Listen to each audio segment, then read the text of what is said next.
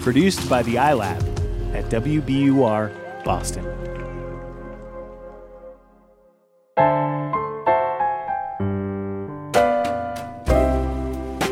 The universe has good news for the lost, lonely, and heartsick. The sugars are here, speaking straight into your ears. I'm Steve Almond. I'm Cheryl Strayed. This is Dear Sugars.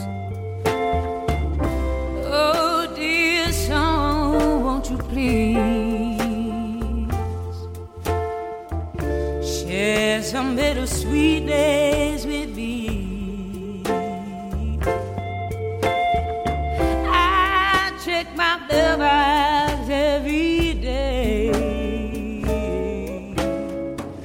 Oh, and the sugar you send my way.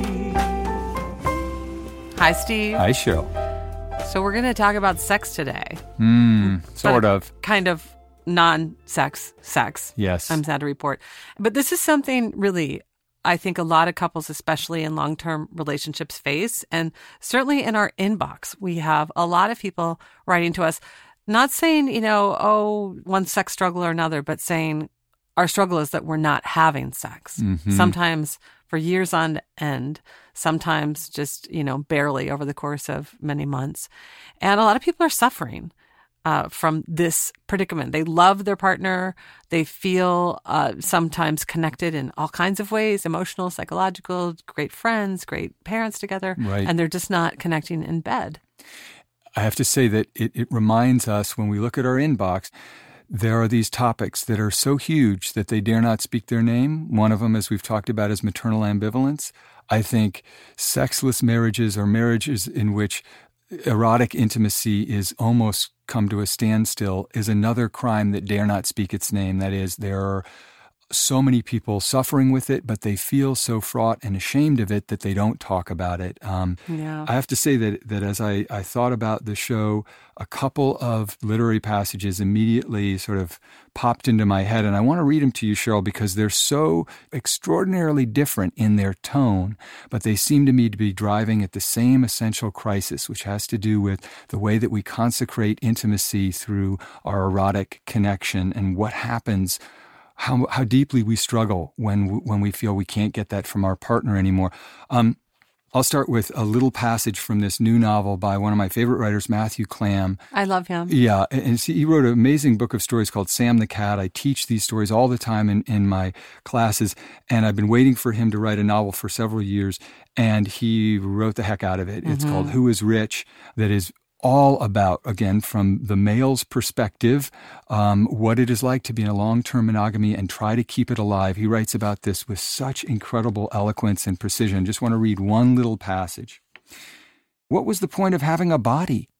Intellectual life was not so satisfying that we could afford to relinquish the physical. The simple act of, or I should say, when two people who, for whatever reason, or maybe it was more about the ability to give pleasure, if that's what married people are up to. Or maybe it's just the raw power of sex to cleanse and heal the body and mind, to simplify, soften, maybe clarify a complicated, heavy relationship, to make strong what is often rough or broken, while putting a fine and graceful point on the coarse and bumbling flesh while gently nourishing the other, while somehow loosening oneself from the hunger. Hey, around here we didn't get enough of that. But just to hold the other and be held in return until the boundaries melt and our bodies hover, float, become weightless in that zero time of unclocked moments, we didn't do a lot of that either. Hmm. That to me is, is is not just as we'll get into. It's not just about a lack of sex. It's about a lack of a certain kind of intimacy that mm-hmm. is physical and erotic. And I wanted to contrast that account of monogamy and its discontents with a totally different kind of passage that also popped into my head from the novel Mrs. Bridge by Evan S. Connell. I think he's describing the same thing. This is India Bridge talking about the earliest moments of her marriage. For a while after their marriage, she was in such demand that it was not unpleasant when he fell asleep. Presently, however, he began sleeping all night, and it was then she awoke more frequently and looked into the darkness, wondering about the nature of men, doubtful of the future, until at last there came a night when she shook her husband awake and spoke of her own desire. Affably, he placed one of his long white arms around her waist, She turned to him then, contentedly, expectantly, and secure. However, nothing else occurred, and in a few minutes he had gone back to sleep. That was the night Mrs. Bridge concluded that while marriage might be an equitable affair, love itself was not. I you know I love that passage. I love both passages, but you know I think it brings up a really interesting important point. I think a lot of people when we talk about sexless relationships are thinking it's the woman who's not wanting to have sex anymore and it's the man who's always hungry for sex. And I can tell you in both my life experiences with with friends and you know people who have confided in me about their sex lives and also a peek into our inbox, this really is yeah. it goes both ways. So why don't we dig in to one of the letters, start some of this hard work? Let's do it. Dear Sugars, I'm writing to you with a problem I'm too ashamed to admit to anyone else. I'm in a sexless relationship. I'm a woman in my early 30s, and my partner, a man, doesn't have sex with me. In the four years we've been together, we've never had penetrative sex. We've been sexually intimate in other ways, but since we moved in together a year ago, this has dried up to the point that our sex life is non existent. I say that my partner doesn't have sex with me rather than doesn't want to or that he isn't interested because he tells me that he does want to and that he is interested. He just doesn't. I can't remember the last time he initiated intimacy, and he rejects my attempts, often by physically pushing me away from him. I stopped trying a couple of months ago when I got tired of cajoling him into letting me give him oral sex. I enjoy it, and I know he does too, but I felt humiliated because he would never pleasure me in return. Conventional wisdom, by which I mean the internet, tells me our relationship is irreparably broken and that I should leave, while my partner tells me to stay. He tells me that he loves me more than life, that I'm beautiful, and that he's sexually attracted to me. He cries at my pain and says he's sorry. He says he wants us to have an amazing sex life together. I used to believe him, but it's been 10 months since I first raised this issue with him, and things have only gotten worse. Not only is our sex life completely dead, he's unwilling to open up about it or talk about how we could address the issue. When I raise the possibility of couples counseling, he shuts down. I feel like he's emotionally stonewalling me, and this is harder and more hurtful than the lack of sex itself. It's like being in a relationship with a closed door that tells you you're welcome to come in, even as it shuts you out. There are so many other complicating factors, I don't know where to begin. Neither of us had much sexual experience before this relationship, and we both started out sex shy and nervous. He's always struggling to see himself as desirable. As our physical intimacy has slowly died, I've started feeling that way about myself as well. He works a job that makes him miserable, and I see in him a lot of signs of depression, which I also have. It's hard for him to articulate his needs or admit vulnerability. Dear Sugars, can you see any way for us to move out of this dry and desolate place? I hate who I'm becoming. I'm swelling up like a huge, ugly balloon, so full of hurt and frustration that I'm about to burst. I need sex in my relationship like I need oxygen. Increasingly, I struggle with thoughts of cheating, usually with married men who I know are frustrated with their wives. And yet, I don't want to leave. I love my partner deeply and I treasure his presence in my life. Is there a path for us to a place of intimacy and connection? Or do I need to face the fact that it's time for me to move on and hope there's a better love out there for me?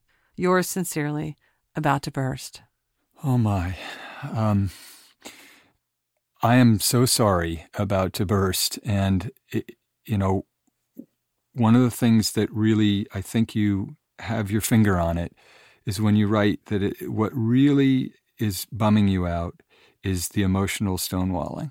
That's harder than the lack of sex itself. And and we we have your version of it, so we don't know exactly what his version of the conversation would be or the crisis, but it's clear that you're not communicating to one another uh, openly and honestly about what you want to have happen. And that's okay. That happens in all relationships. But then the question is, what can be done about it? And to me, the most ominous sign here is that he is not willing to do the work. When you bring up the idea of getting into counseling, he shuts that down. It sounds like this entire realm is freighted with shame, but it has to do with self love and a feeling of self worth. And your partner sounds like somebody who is either depressed or exhibiting a lot of those symptoms, who is um, unable to articulate his needs and, or admit his vulnerability. And those are essentially the crucial things that would allow him and you together to recognize that it's not okay for a partner, either partner, to be in such a state of obvious desperate want that something has to be done about it. And the erotic realm is just a symptom of a deeper crisis that you would be marrying into if you commit to this person. I'm not so hung up on the stats. Oh, well, four years with non penetrative sex.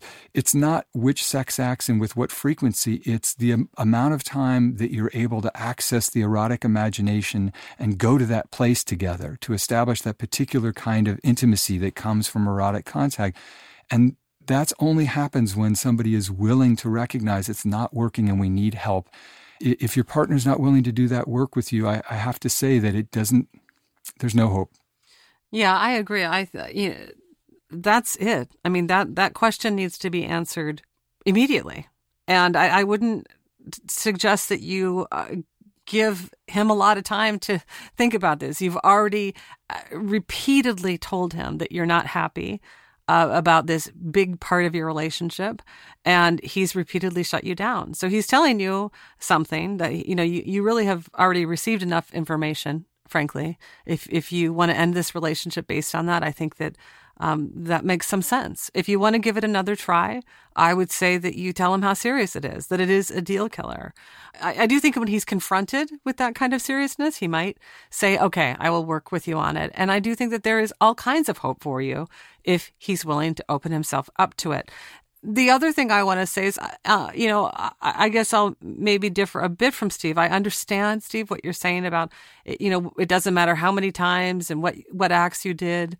Um, you know, yes, you, you, don't want to bean count when it comes to your relationship, mm-hmm. but it is. I think it's a little weird that they haven't had penetrative sex weird. in four years, and yeah. I think that it sounds that there was dysfunction from the beginning, and all of these things can be unpacked. And so I agree with Steve you really need to, you know, lay down the, the, the, line and say, this is what I need.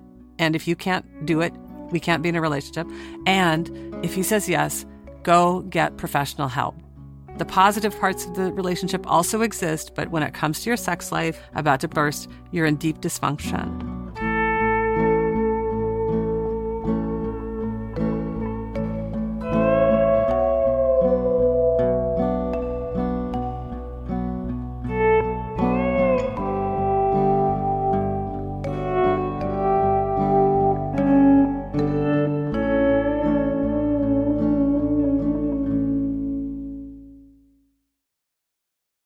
The world's clean energy future relies on ancient elements still in the ground. Without mining, there will not be a clean energy transition. But pulling them out of the ground comes at an environmental and human cost. Mining is intrusive, but the results are the building blocks for products that we use every single day. I'm Meghna Chakrabarti. Join me on point for Elements of Energy Mining for a Green Future. Five special episodes. Listen and follow On Point wherever you get your podcasts.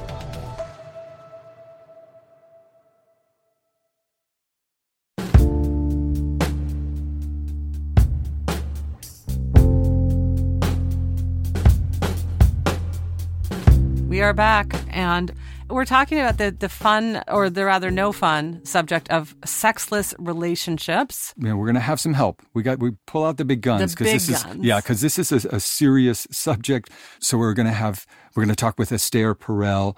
She is a psychotherapist who's also the author of two amazing books, Mating in Captivity Unlocking Erotic Intelligence, and her new book will be out in October, The State of Affairs Rethinking Infidelity. You will remember that she was a guest on, on our infidelity series.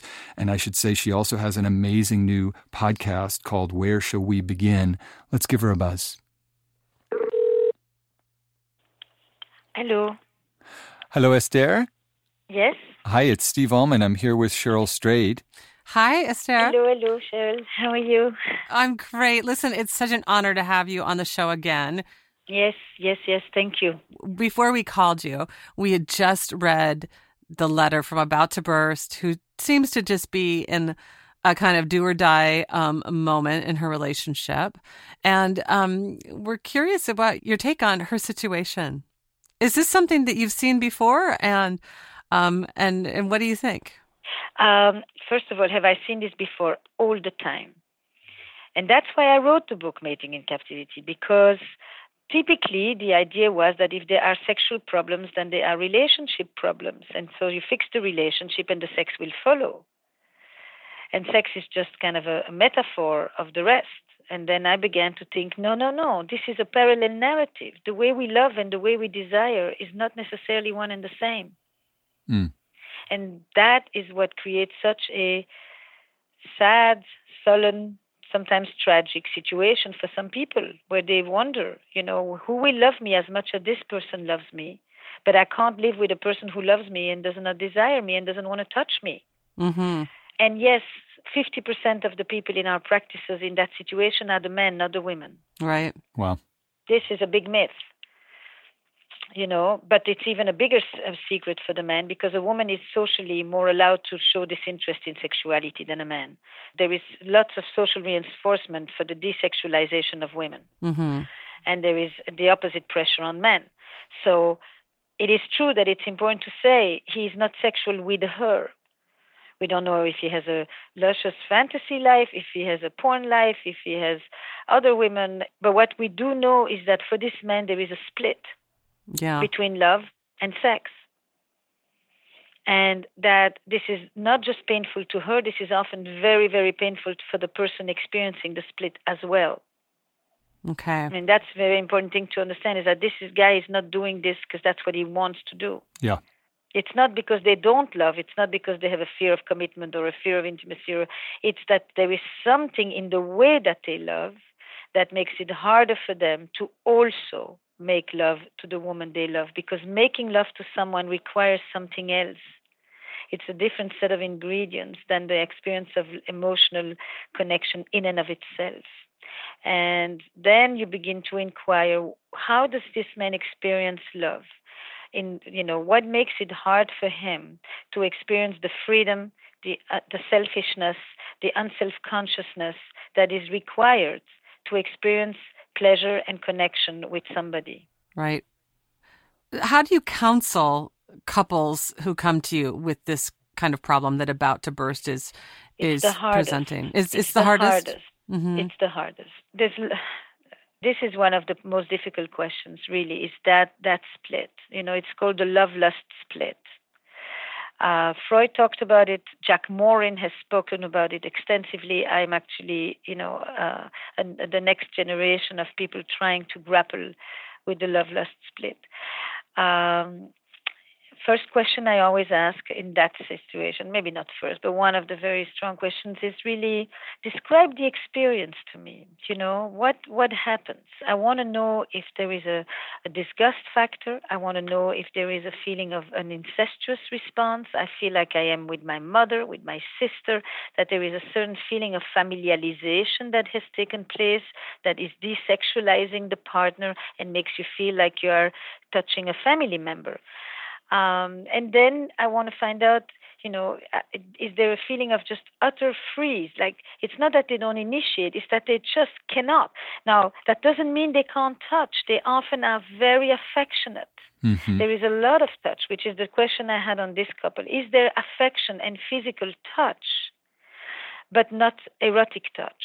And that's when you know that you are sometimes t- that you have toppled into the side of it's a family connection. It's a family touch. It's the way we touch with people that we feel very close to, but not sexual with. It's like it goes literally from something pleasurable to something that makes them cringe Mhm. because it's as if you have crossed that forbidden line emotionally speaking, that translates directly sexually. You ask them, how, tell me how you were loved so that I can understand how you make love. Mhm. And tell me how you were loved, the kinds of questions I ask have to do with where did you learn to love, of course, and with whom. But tell me, were, were, were the adults that took care of you protecting you, or did you have to flee for protection? were you were they there to attend to some of your needs or did you have to attend to their needs Hmm. were you allowed to be greedy sometimes to want a bigger piece of the cake or did you have to just take what was enough for sustenance and who decided how much sustenance was enough So uh, I want to ask you, just as you were talking, Esther, a couple of questions came up for me. The the first has to do with the capacity that about to burst partner either has or seems not to have to even engage in the work of opening up and talking about how he was loved and how he is unable to love. Um, my first question is: Is about to burst really out of luck here because what you're talking about is a certain openness to the process of admitting and talking about openly very painful parts of his past that without access to those you can't hope to understand the nature of what he's struggling with and trying to connect erotically to his partner.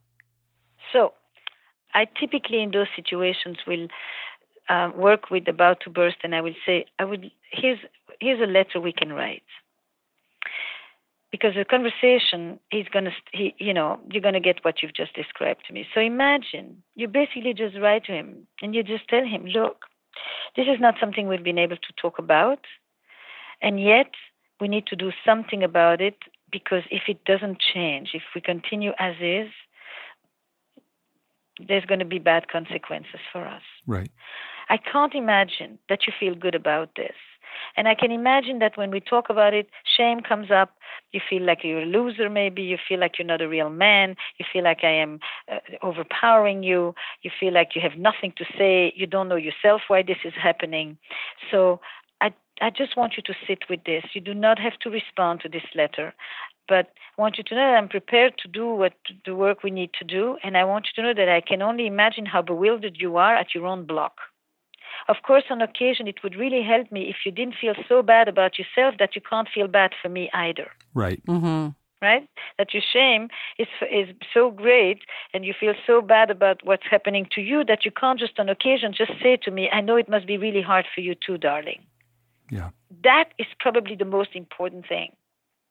If I know that you at least feel bad for me, I, I can still hold on to something. Well, so let's dig into this because she she does say, um, you know, when I talk to him about it, he cries at my pain and says he's sorry. He wants us to have an amazing sex life together. Mm-hmm. Beyond that, he shuts down. So, it, you know, he's saying he's he has empathy for her, but he's he seems incapable of taking that deeper.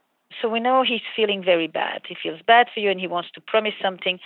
So you tell him, Can we talk about sex? Let's not talk about the sex we don't have. Let's talk about sexuality.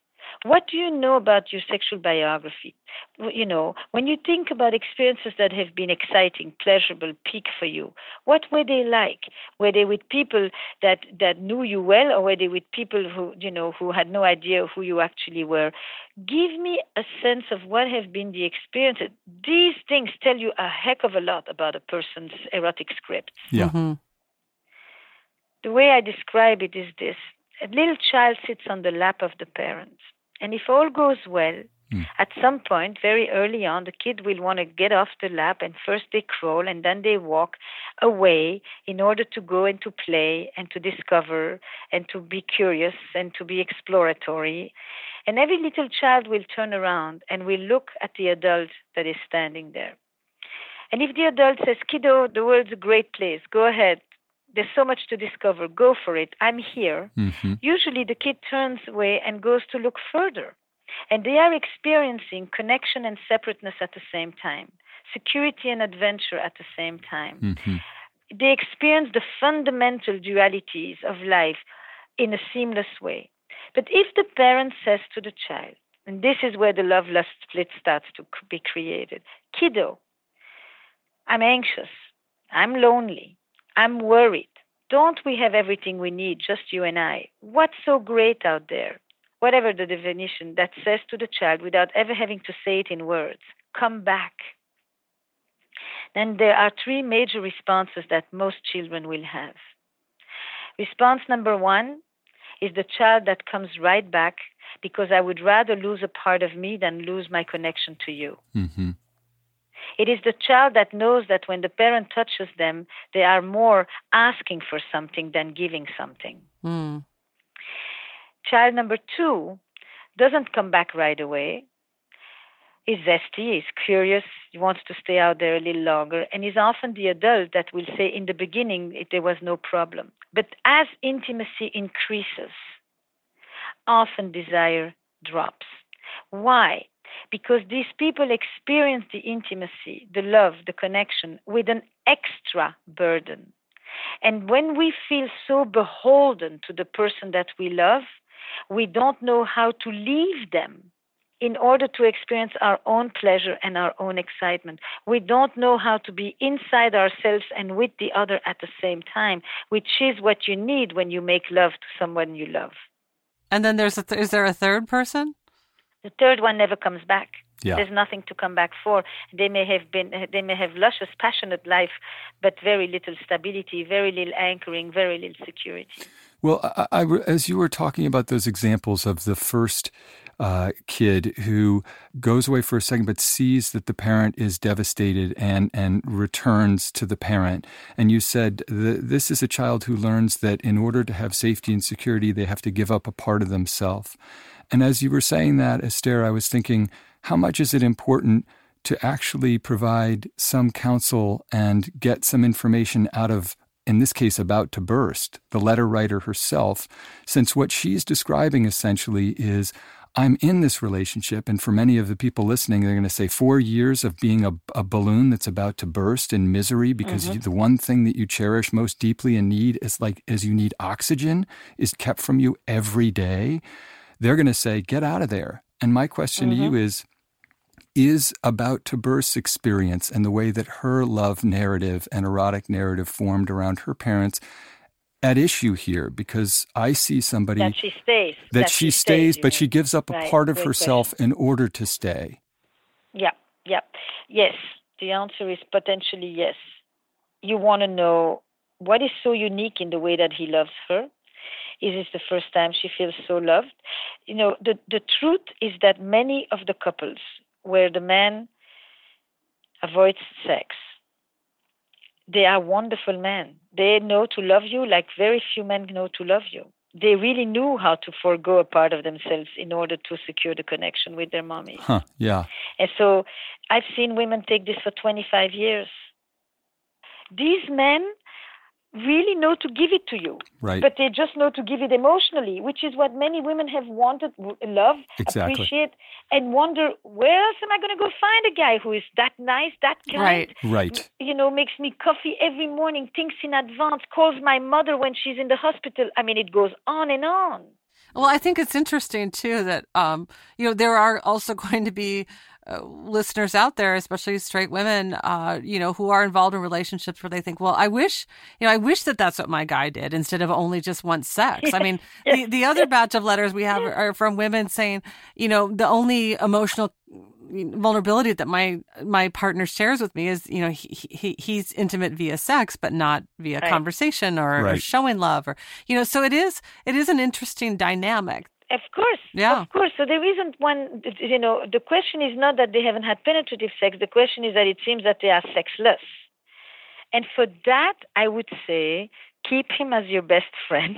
Right. and go find a lover But either find a lover, you know, by having a different marriage or a different committed relationship, Yeah. whichever way you want. But the notion that you are a young woman who's going to allow that de-erotization over an entire lifetime is right. extraordinarily painful and a very high price to pay for both men and women.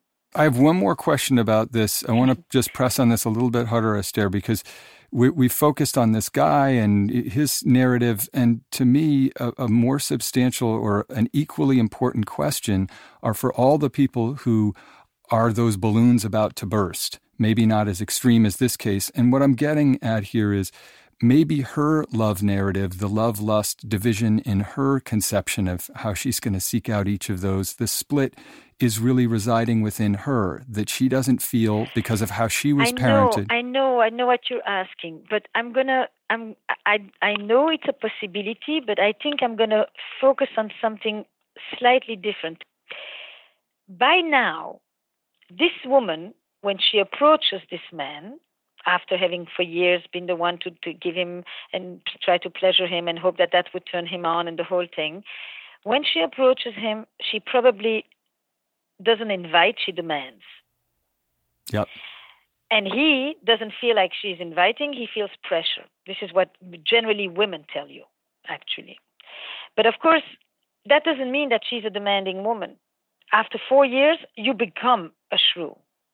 You become, uh, uh, in, you know, needy, which Yeah. is the version that the women tell the men. You know, you you are made to be needy. You didn't start out needy, but when you are f- pr- deprived like that over the long term, uh, of course you become needy. So I don't see this as an internal quality of this woman that comes out of her history. I see this as the outcome of an interaction and a dynamic in a relationship. Now, when she then starts to feel needy, you bet that it's going to connect to other experiences in her history when she felt unseen, and attended to, and things like that. But it's more an outcome than a cause, if I can put it like that. But yes, I think that you can definitely say to this woman, look, you will have learned from this man how you want to be loved and what love can be like and how abundant and beautiful it can be. You will also have learned from this man that there are parts of yourself that are really important to you and that nobody gets to claim them and that women are allowed to claim that part of themselves. Yeah. That this actually has never been the, a reason that was good enough for women to want to change their life and that you, it is totally in your sovereignty to want to affirm them, to meet them, and to be with the man who desires you, and that you want both love and desire in the same relationship, and that you deserve that like any woman and any man deserve that.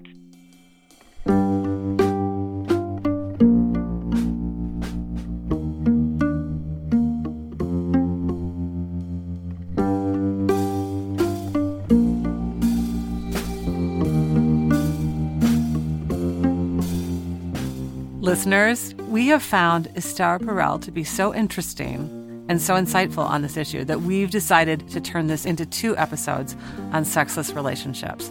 Please come back next week to hear part two of sexless relationships and a lot more from our wonderful guest, Esther Perel.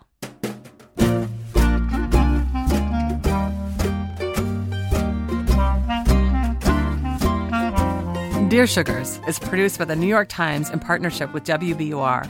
Our producer is Michelle Siegel, our executive producer is Lisa Tobin, and our editorial director is Samantha Henig. We record the show at Talkback Sound and Visual in Portland, Oregon. Our engineer is Josh Millman. Our theme song is by Liz Weiss, and other music is by the Portland band called Wonderly. Find us at nytimes.com slash Dear Sugars.